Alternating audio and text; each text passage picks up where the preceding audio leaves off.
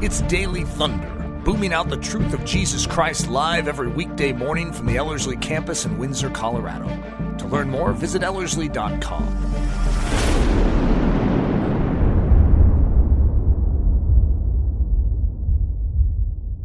well, if you have your Bibles, John 15, uh, we're kind of wrapping up a little series that we've been walking through, uh, looking at the I am statements of Jesus. I'm actually really excited. Uh, this is probably, of all of them, probably my favorite one. And uh, I had pondered the idea of spending several weeks here uh, just because there's so much content and so much richness. Uh, but I decided that rather than spending you know, the next months uh, locked down into one of these I am statements. Uh, we'll just kind of give a cursory overview of the I am statement. And then uh, maybe at some point, I'd love to go back and just walk through uh, John 15, maybe more in detail at some point in the future.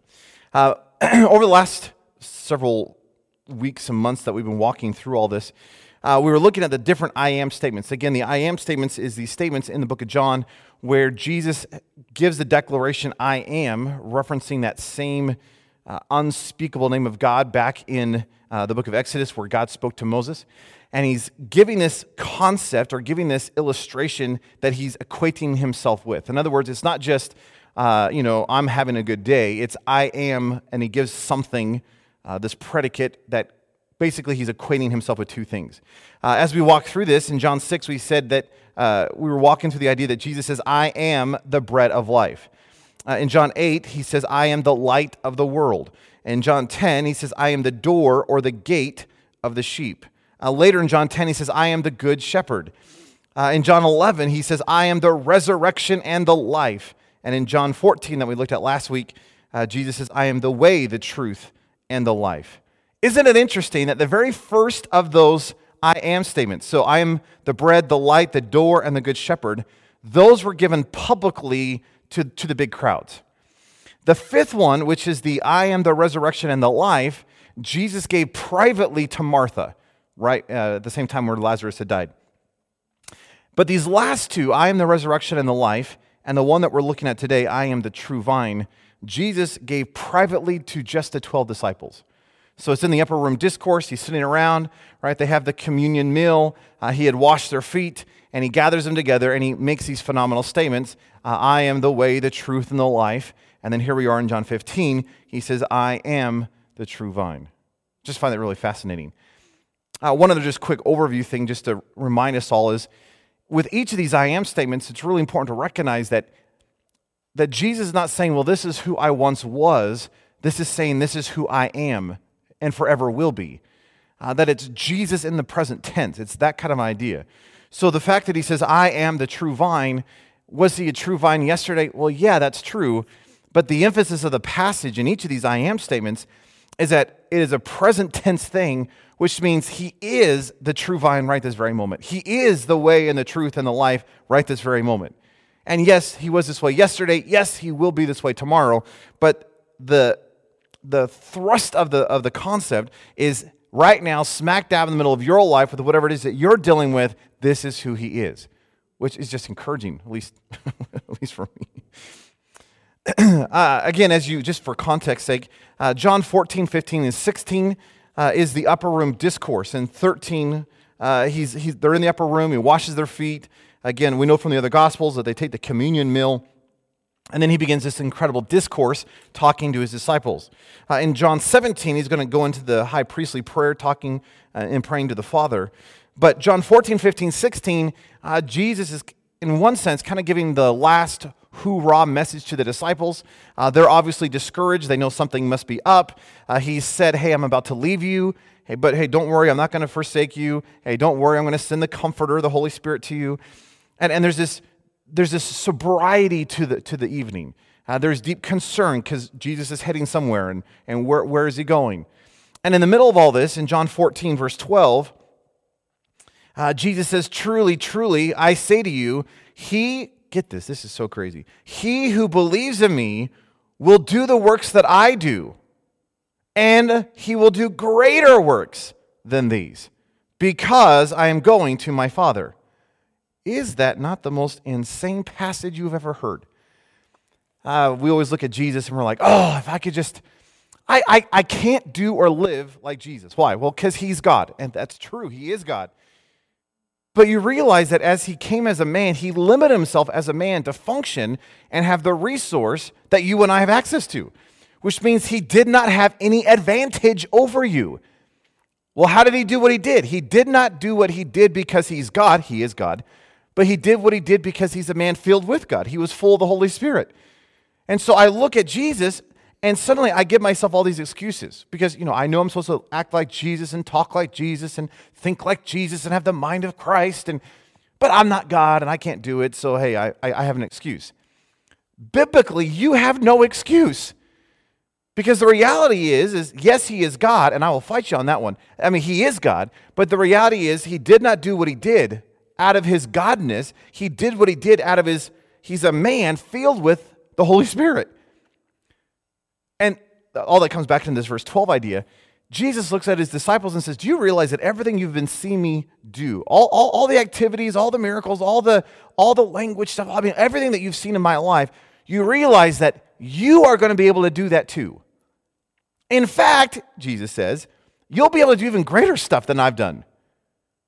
Now, if he did what he did because he's God, which he is, but if he, if he merely functioned out of his godness, there is no way that his disciples could do greater works, let alone the works.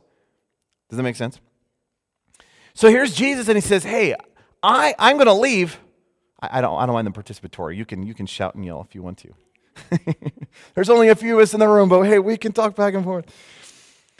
if, if, if Jesus says, Hey, I, you can just not only do what I've done, you can do greater stuff.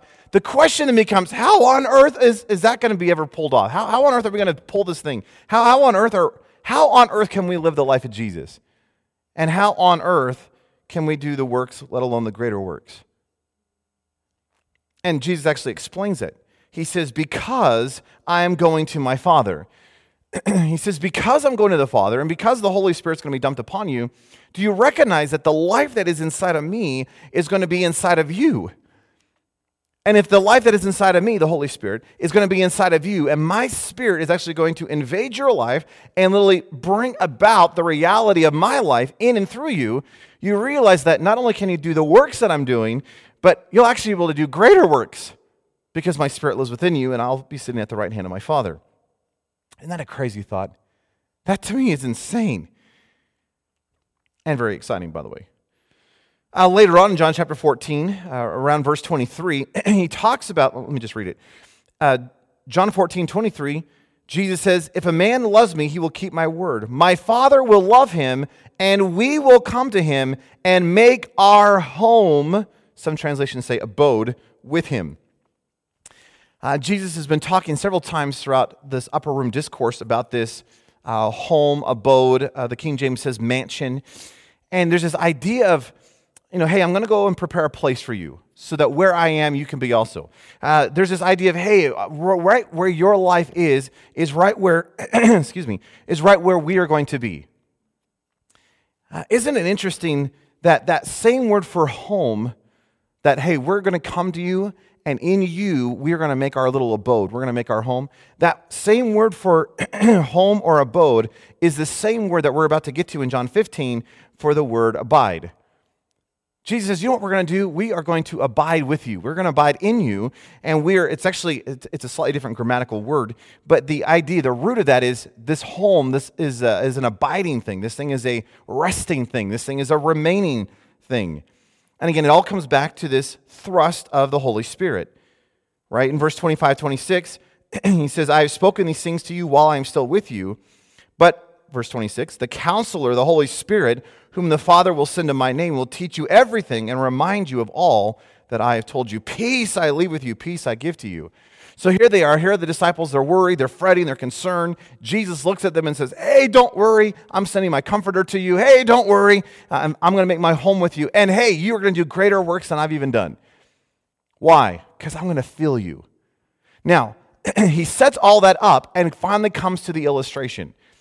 So, in one sense, what he's doing, ch- chapter 14 is kind of giving the overview, the concept. Uh, here he is in 15, and he gives the illustration to that concept. He says, Do you know what all this is about? Uh, let me give you this illustration. uh, this idea of the home, this idea of the Holy Spirit, this, this idea of the greater work kind of stuff. And he comes into John 15 and he talks about vine and branches. Now, I want to read it in just one second here. But you need to understand from their context and from their lens, this would make sense to you or make sense to them, right? They live in an agricultural society. Uh, they're walking down the road, and as they're walking down the road, there's vineyards all over the place. Now, this is not Italy. so please understand. You know, this is not like the beauty of Italy. Uh, this is the Middle East. So there is a difference when we're talking about vineyards, right? But the fact that water was, was the number one commodity, the fact that a lot of times the water was, was uh, polluted, right? It would sit in the cisterns and it would kind of grow corrupt and moldy and, and stuff. Wine was not a luxury, wine was a necessity. Now, you cannot take that and bring it into our culture and apply this into your life. But in their day, in their cult, I'm sorry, Nick, but in their day, and sorry, but in their day, and in their culture, wine was not like this luxury thing. This wasn't like, oh, let's have a glass of wine over dinner. That wine was a, this is the way that we can actually get some liquid in our system so that we can survive.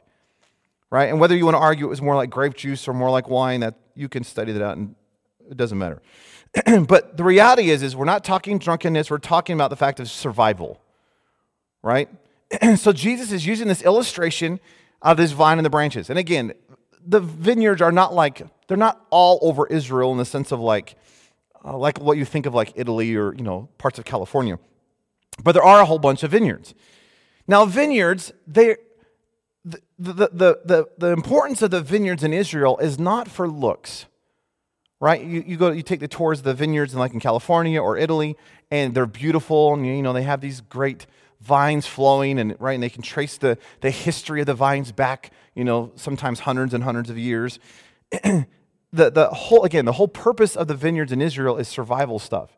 So we're, we're less concerned about how they look. We just want healthy vines so that we can have the fruit of the vine, so that we can actually have some, some nourishment kind of stuff. So you got to think, of, think of it in that sense.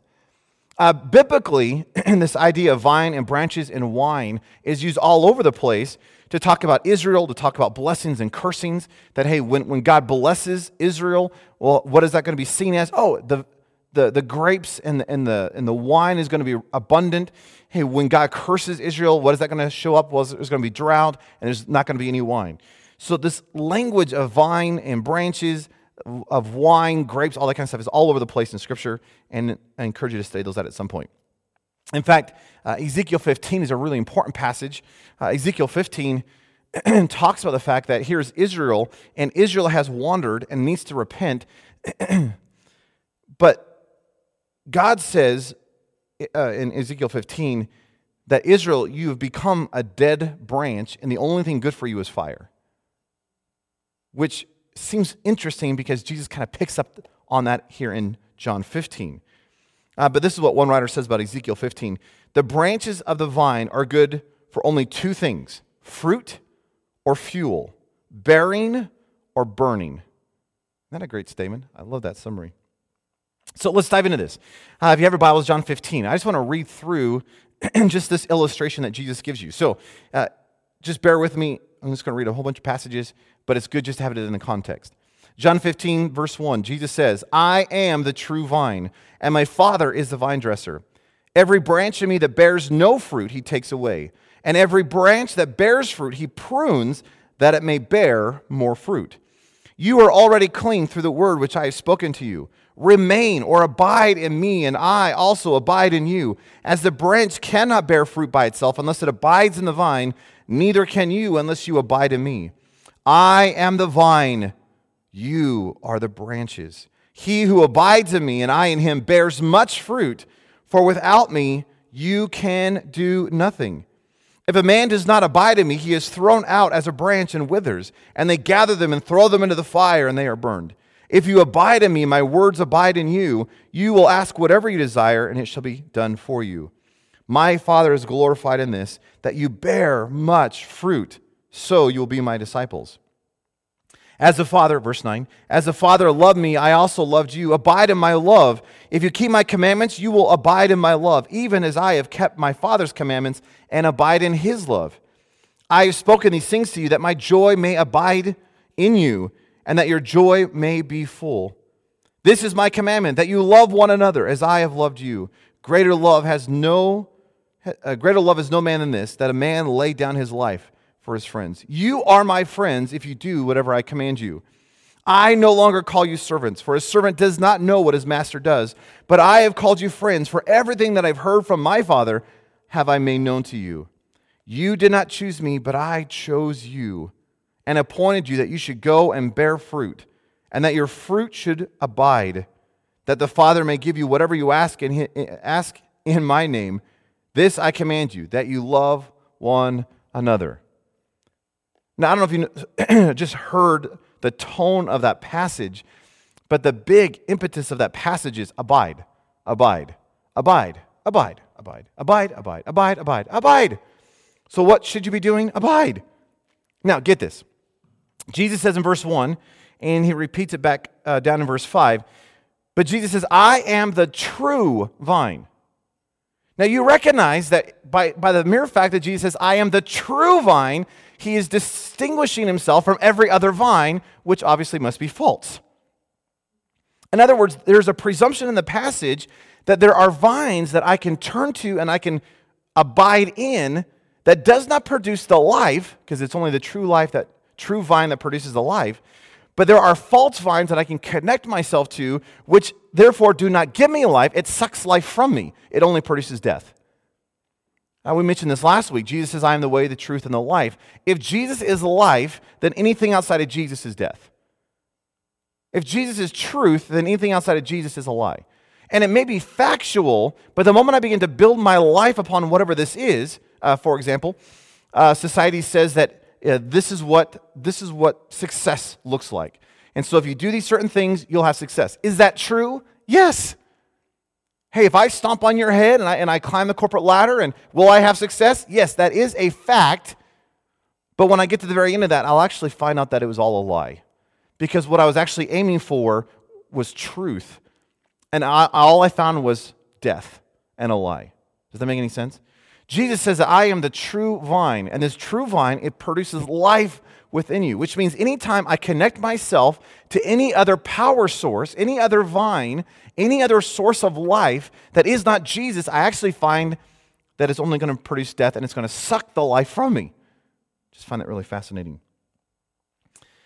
Again, Jesus says, and it really comes to a point in verse 5 Jesus says, I am the vine, you are the branches. He who abides in me and I in him will bear much fruit, for without me you can do nothing. Now, the word there, abide, which I think shows up 10 times in our passage, the word abide, I love this. It's the Greek word meno, M E N O, meno. Uh, the Greek word meno has this idea of like to sink down into. Uh, my, my favorite illustration is like the La-Z-Boy recliner, right? So you get home after a long day and you, and you sit in this La-Z-Boy recliner, and the La-Z-Boy just kind of sucks you in, right? And you're just, ah. You know, you kick up the footrest, and what are you doing? You are abiding. you are resting. You are remaining. It's that kind of an idea, right? Has, this idea of abide has like to sink down into, has this idea of to hold tight to, has this idea of to remain, uh, has this idea of to stay fixed in one place, uh, has this idea of to, uh, to hold onto. My, my favorite definition for abide, though, is refusing to depart. Do you know what the job description of the branch is? It is to refuse to depart from the vine. That it is to rest in the vine, yes. It is to hold tight to the vine, yes. It is to remain in that vine, yes. But the key of that whole thing is that the, the branch must refuse to ever leave the life source of the vine. Uh, one of the Greek lexicons translated that word meno, this word abide, this way. I thought it was so interesting. They, the, the dictionary uh, in Greek said it was an inward, enduring personal communion. What is abiding? It is an inward, enduring personal communion. So, what is the branch to do with the vine? It is to have an inward, enduring personal communion with the vine. Isn't that an interesting thought?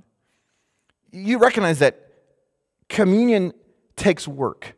You cannot put communion on autopilot, right? Look at any relationship. You actually have to work at relationships, which stinks.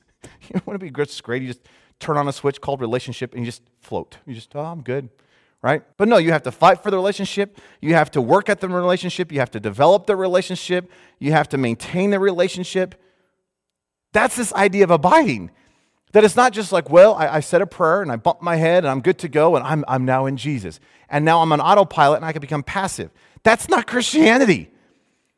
That Christianity is, hey, I've got to aggressively keep moving forward. Hey, I've got to, I've got to fight with all of my life to hold tight to Jesus. Hey, I've got to refuse to depart. Why? Because He's the life source. And if here's a vine and I'm the branch, you realize the only way that the branch is ever going to have life within itself is when the life of the vine flows up through the vine into the branch and then produce the fruit. That, that, the, that the branch cannot bear fruit on its own. A branch cannot have life on its own. A, a, branch cannot have anything on its own. The only thing the branch can do is hold tight to the vine. And then the life and the energy and the resource and the power of the vine is going to supply the branch everything that it needs for life and for godliness, to use the 2 Peter 1 3 passage. Now, get this. In the passage, I find this so interesting. Jesus is talking about this power. He's talking about this life. He's talking about the fact that the Holy Spirit's going to come in you, and it's going to be like the life of the vine coming into your life in the branch. But in the middle of all this, he starts talking about obedience and the commandments. Now, if I was one of the disciples, I would have stopped Jesus and said, Jesus, thank you, thank you. I know I'm supposed to obey, but this is not the right time. Keep telling me about the life of the vine. Jesus, I am. I'm talking about obedience. think this through. There is a blessing that comes with the abiding through obedience. In other words, if you're going to abide, it literally demands that you obey. If you're going to hold tight to the, to the vine, it means you're going to have to obey. Uh, look, look at John uh, 15, verse 10. Verse 10 says, If you keep, if you keep my commandments, you will abide in my love, just as I have kept my Father's commandments and abide in his love. That word, therefore, to keep has this idea of to guard, to attend carefully to, to take care of, to observe. It's not like, all right, Jesus, I'm going to abide in you and I'm, I'm resting and I'm holding tight to the vine and then I do whatever I want.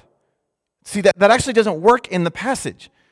See, the idea is, Jesus, I, I want to remain in you. I want to hold tight to you. I want to focus on you. I want to, hey, I'm going to refuse to depart from you, which must mean whatever the vine wants in my life, I'm going to have to obey. If I'm going to continue to hold tight to and refuse to depart. In other words, the only way I can continue abiding in the vine is I have to be obedient to the vine itself. now, get this. There is a blessing of the abiding when we obey, but there is supposed to be an ease of obedience. That obedience is not supposed to be tough, obedience is not supposed to be hard. Obedience is actually supposed to be easy. And how does that come about? Well, Jesus actually explains it. The ease of obedience comes through love. And of course, we've all experienced this, but you know, as little kids, right? Our parents would tell us to do certain things, and we'd always be like, ah, rah, rah, rah. you know, we, we, kind of, we didn't like it. so we may have done the action that they wanted us to do, but we did not do it with the attitude we should have done it with.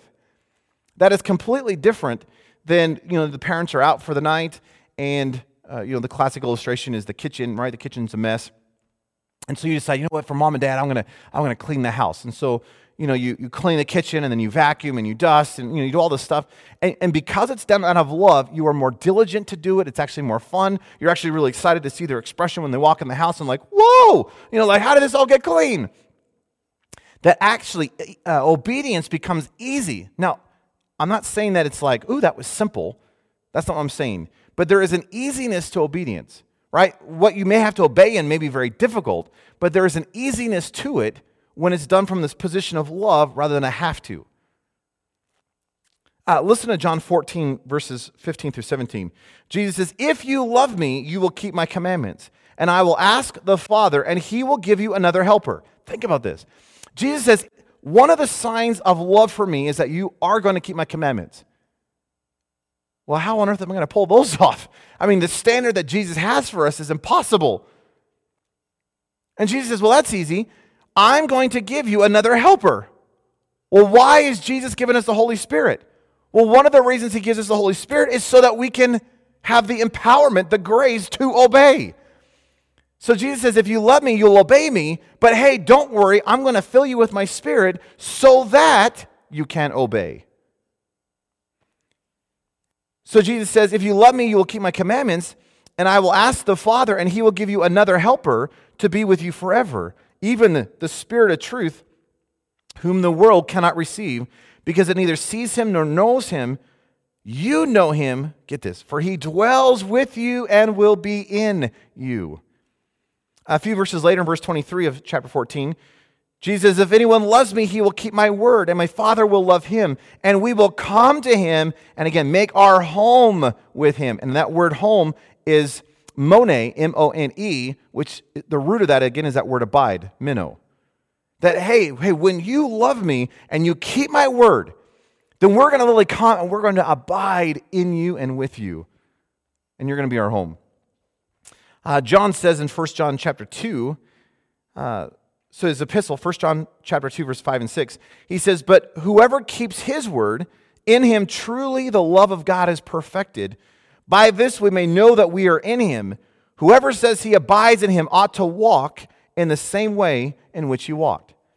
In other words, hey, if we say, well, yeah, he abides in me, well, then his life better be evident through us. Well, that should make sense that if I'm a branch connected to this vine, and it is the life source of the vine that flows into my life, then it is his life that should be seen. Right? It's not that, oh, I have the life of the vine, but I'm going to do whatever I want. It's not, oh, I have the life of the vine, uh, but, but I'm going to have a different nature. Right? That the life and the fruit of the vine should be coming out of the branch. Right? If you had a branch and you connected it to the vine, oh, let me say it this way. If you had an apple tree and the life of the apple tree is, the, is an apple tree, you would not expect to see oranges. Well, why? It's an apple tree.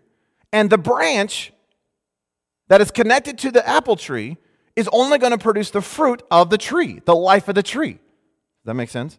In other words, the, what comes out of the branch, the life of the branch, should only be a demonstration of the life of the, of the vine itself. With Jesus, then, if I'm connected to Jesus, what you should see in my life is Jesus, not me. I am merely the branch, and it is His life within me that is bringing about His very nature, His very life. And that's exciting because I don't have to try, I don't have to grit my teeth. I can just rest. I can hold tight to Him. He can be my focus. I can, I can refuse to depart, and He's going to produce His life in and through me. Now, Jesus says in verse 5, again, He says, I am the vine, you are the branches. He who abides in me and I in him bears much fruit. Now get this. The job description of the branch is not bearing fruit. The job description of the branch, branch, according to chapter 15, is abide. Well, yeah, but there's supposed to be fruit coming out of our life. I know. but that's not your job description. Your job description is not producing the fruit. Your job description is to abide. But get this when you abide, there is going to be a natural result of abiding. What is that? Fruit. In other words, one of the ways we know that you are abiding in Jesus is that there's fruit all over you. So this is not, well, grit your teeth, try to pull this off, you know. Uh, see, I've, I've never gone out and looked at trees, you know, or plants, and I've never seen any of them going, ah, you know, trying to produce fruit. See, you don't do fruit. You don't, you know, you don't, you know, struggle and strive to produce fruit. You bear fruit. It is almost like this, it's an effortless, natural result of having the life of the vine.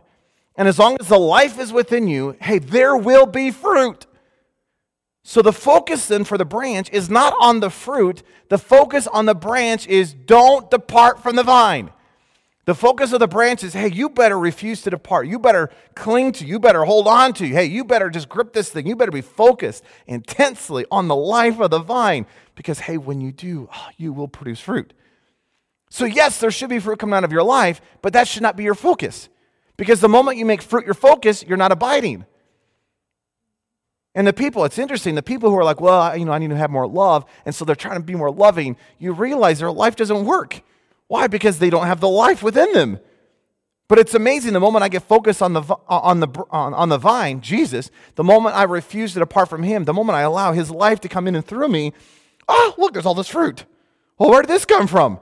It is merely the natural result of the abiding. Uh, here's a good question for all of us What is the fruit that should be coming out of our lives? Uh, yesterday, I was just doing a quick study of fruit uh, and this harvest stuff that should be in our lives as Christians.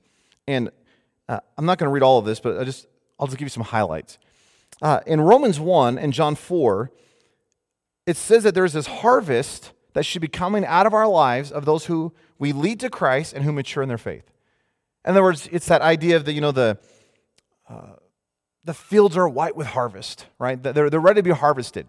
So there should be an aspect of one of the fruit, the realities that come out of our life is those we're leading to Christ.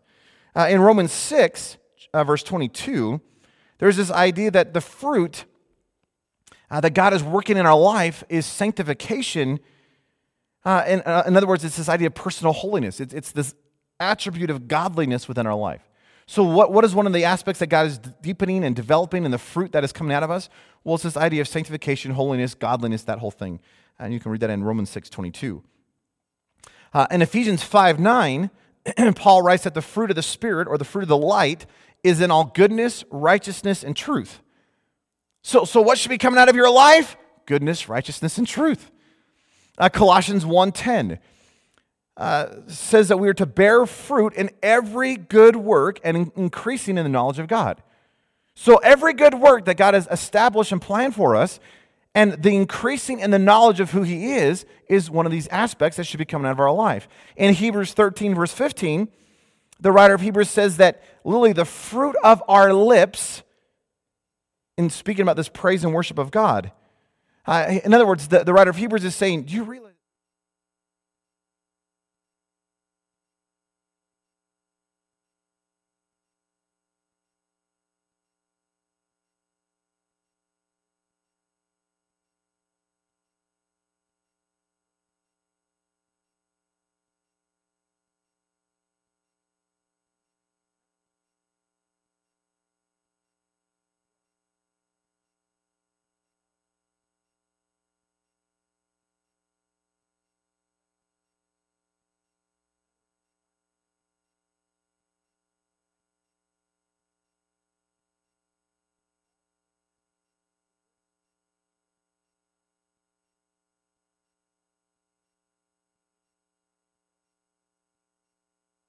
Dissensions, divisions, envy, drunkenness, orgies, and things like these should not be in you.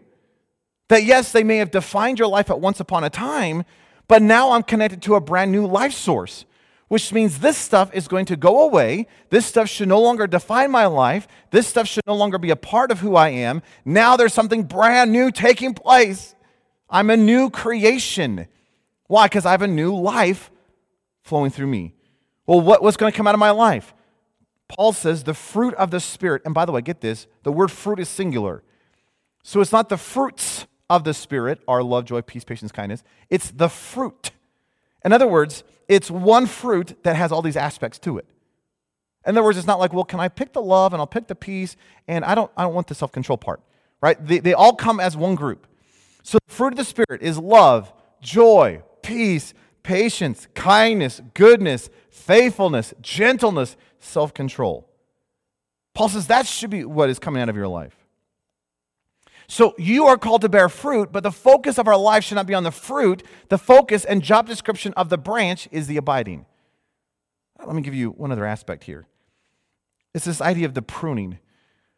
You realize that a healthy branch should invite pruning, which is miserable.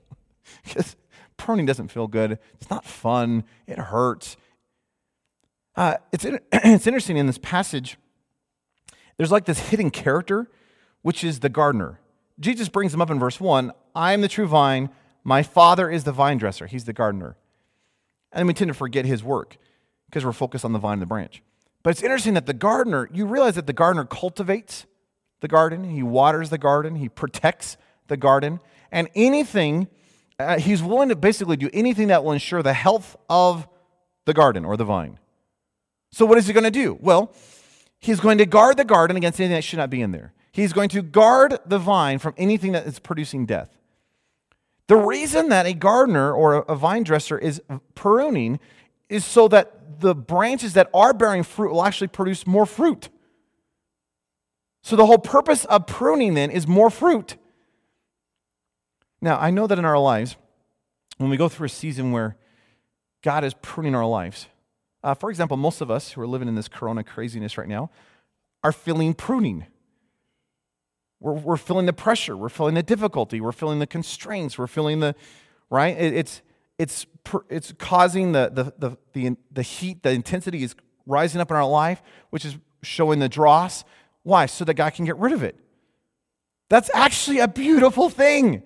We should rejoice when God is pruning our life. I was walking around the lake last night with a buddy who's in town, and we were talking, and we were just asking how each other were doing. And, and I was telling how this last year has been one of the craziest years of my life. And, and I was just laughing and telling about all the, the finance stories that I had and uh, just all the craziness that was going on. And, and uh, I just said, This has been one of the greatest years. It has been miserable. it's been hard, but it's been a lot of fun. Why? Because God's pruning my life. And I actually feel like I'm stronger now dealing with coronavirus than I would have been had I not gone through all this stuff. Uh, at, at, Ellerslie, we've gone through four, five, I don't know how many years it's been now, of like George Mueller living, where there's like, we have no resource. We have no finances, and yet God, we see God's faithfulness. So we get to coronavirus, and we're just like, you know, everyone, everyone else in the world is now experiencing what we've experienced for four years, and we're laughing right? Because we've learned to rejoice in all these circumstances, and all these other businesses are, you know, falling apart and they're crying and they're screaming and in fetal position.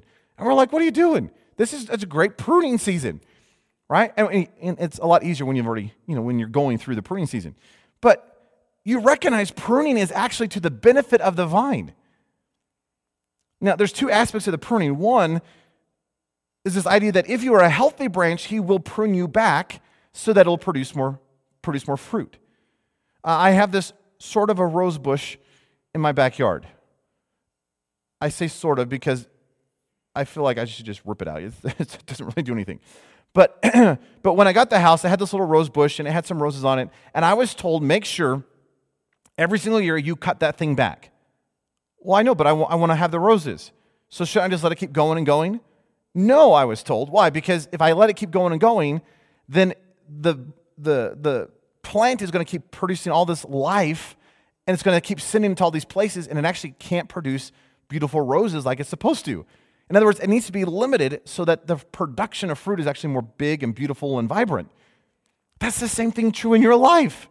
That there's things in your life that God wants to prune out of you. Why? So that you actually have more life, so that you can be more abundant, so that you can be more fruitful. So, are you willing for Him to prune that? But there's also an interesting take in this passage where if you are not producing fruit at all, and therefore you're a dead branch, he's just going to rip you out and burn you in the fire. Now, please understand, there is no animosity with the gardener and dead branches, right? There's nowhere in the passage where the gardener is a pyro, right? Where he's looking at all these branches like, ha ha ha, I'm going to burn you to death, right? And he puts them in a big pile, lights it on fire. It's like, burn, baby, burn, right? It has no, there's none of that in the passage. In other words, The issue is do you have the life or do you not have the life? Are you producing the fruit or are you not producing the fruit? If you don't have the life and you're not producing the fruit, that's fine. But you're no good for fi- you're no good except for fire. So you are going to be judged. Now, if you do have life and you do have fruit, guess what? You're going to feel like you're being judged because you get pruning, but it's for your benefit. Does that make any sense? Uh, in other words, in the passage, I think there's two things we got to quantify or, think through in our life. One is, do I have the life and do I have the fruit, or am I a dead branch? Because if I'm a dead branch, in the end, I'm only good for fire. So if I am a dead branch, I better be, I, I better let Jesus connect me to the vine and let his life begin to produce life in me. But the other side of that is if I do have life and I am producing fruit, am I willing to be pruned for the sake of bearing fruit? Am I willing to be pruned for the sake of the life of the vine? Am I willing to go through difficulty and struggle and hardship and craziness for the sake of life? Is it, again, isn't it interesting that in, in the Middle East, the look of the vineyard is actually less important than the health of the vineyard? In other words, do you realize Jesus does not care about your popularity? Jesus does not care about public opinion for you. Jesus does not care if you have, you know, if you're in the right crowd. In fact, are you willing for him to use all that stuff against you to bring about greater help? Are you willing for him to embarrass you? are you willing for him to humble you? Are you willing for him to make you look like the fool, as Paul says, for the sake of Jesus Christ? In other words, he's more concerned about your health than your appearance. I find that so interesting. And anything that hinders the fruit production in your life has to be removed. Which all goes back to this final thought of you are called to be dependent. You realize that a branch, in and of itself, verse 5, can do nothing. You know what the word there, nothing, in the Greek means? Nothing. Jesus is not saying that apart from me, you will be limited. He's not saying, apart from me, you'll be inconvenienced. He's not saying, apart from me, you'll have a disadvantage. He's not saying, apart from me, you'll be handicapped. He says, apart from me, you are nothing. You can do nothing. You are nothing. In fact, you're only good for fire. You realize that we have to be dependent.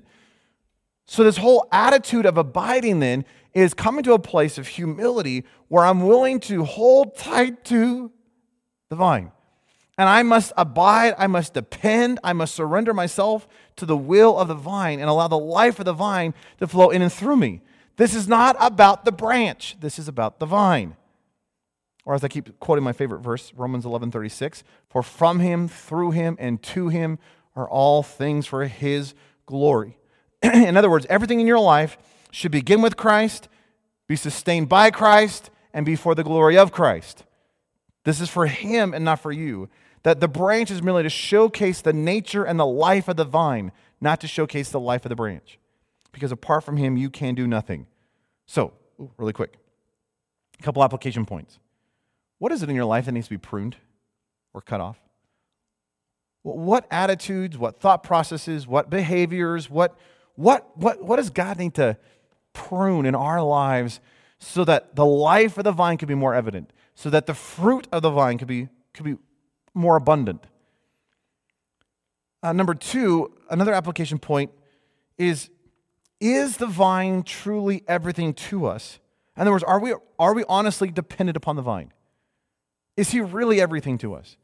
Because a branch, if you recognize that you can do nothing in and of yourself, and you have to, the only life you're ever going to have is with the vine, you would quit struggling and striving and trying to produce this thing, and you would spend all of your effort holding tight to that vine because it is your life source.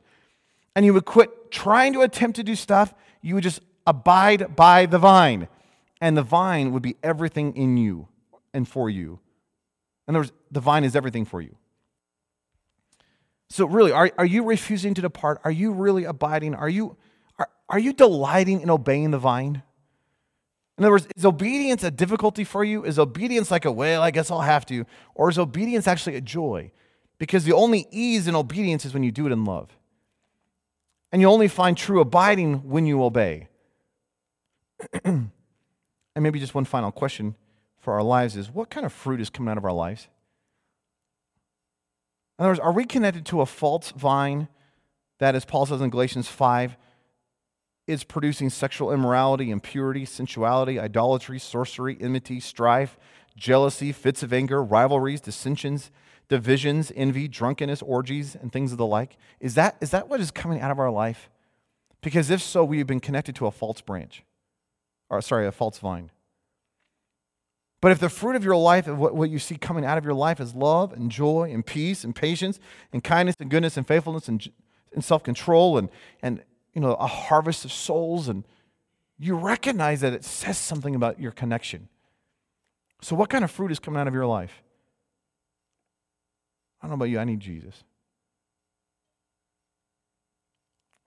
Well, let's pray. Lord,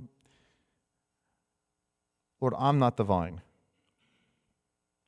I'm a helpless branch. I don't have life in and of myself. I cannot bear fruit in and of myself. In fact, my branch doesn't even look that good. It's all knotty and twisted. But Lord, what would it look like if I had the life of the vine? Flowing through me, what would it look like if, if this wasn't a struggle and a striving and a look what I can do? What if this was a, a resting, a holding tight to, a remaining focused upon, refusing to depart from you? And your life through the Spirit would just flow in and through me and begin to produce something in and through me that I cannot produce. Lord, what if, the, what if all the marks that used to mark me before I knew you would suddenly, I just, they wouldn't have a hold on me anymore. That anger would not define me, that sexual immorality would not define me, that, that division would not define me, that envy would not define me, idolatry would not define me, that sorcery or drunkenness or sensuality or strife or jealousy would not define me. You would define me. Because reality is the fruit of the Spirit is merely your life. Because you are love, you are joy, you are peace, you are patience, you are kindness, you are faithfulness, you are gentleness, you are self control. So, Lord, what would it look like if, if, the, if this was not me trying to live my life for you? What if this was you living your life in and through me? What if this really was all about the life of the vine? What if this really was about holding tight to you? What if this really was allowing my life to be pruned and sanctified so that your life and your fruit could be ever more seen in and through me? Lord, I don't know about anybody else, but I need that.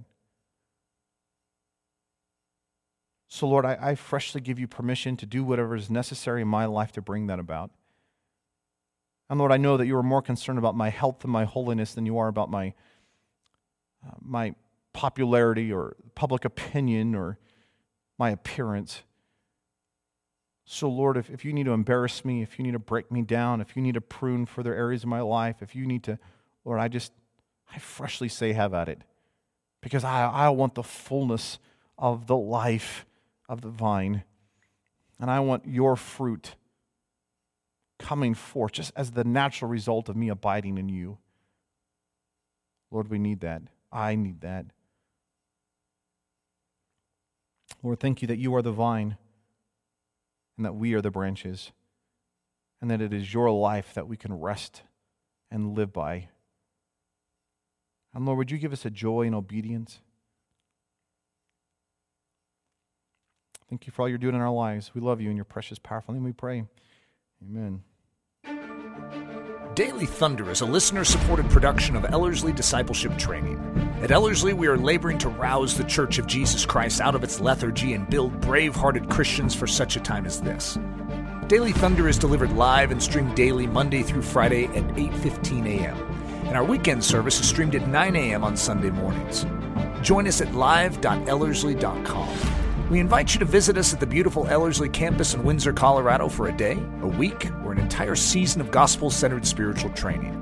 Learn more at Ellerslie.com. Thanks for listening.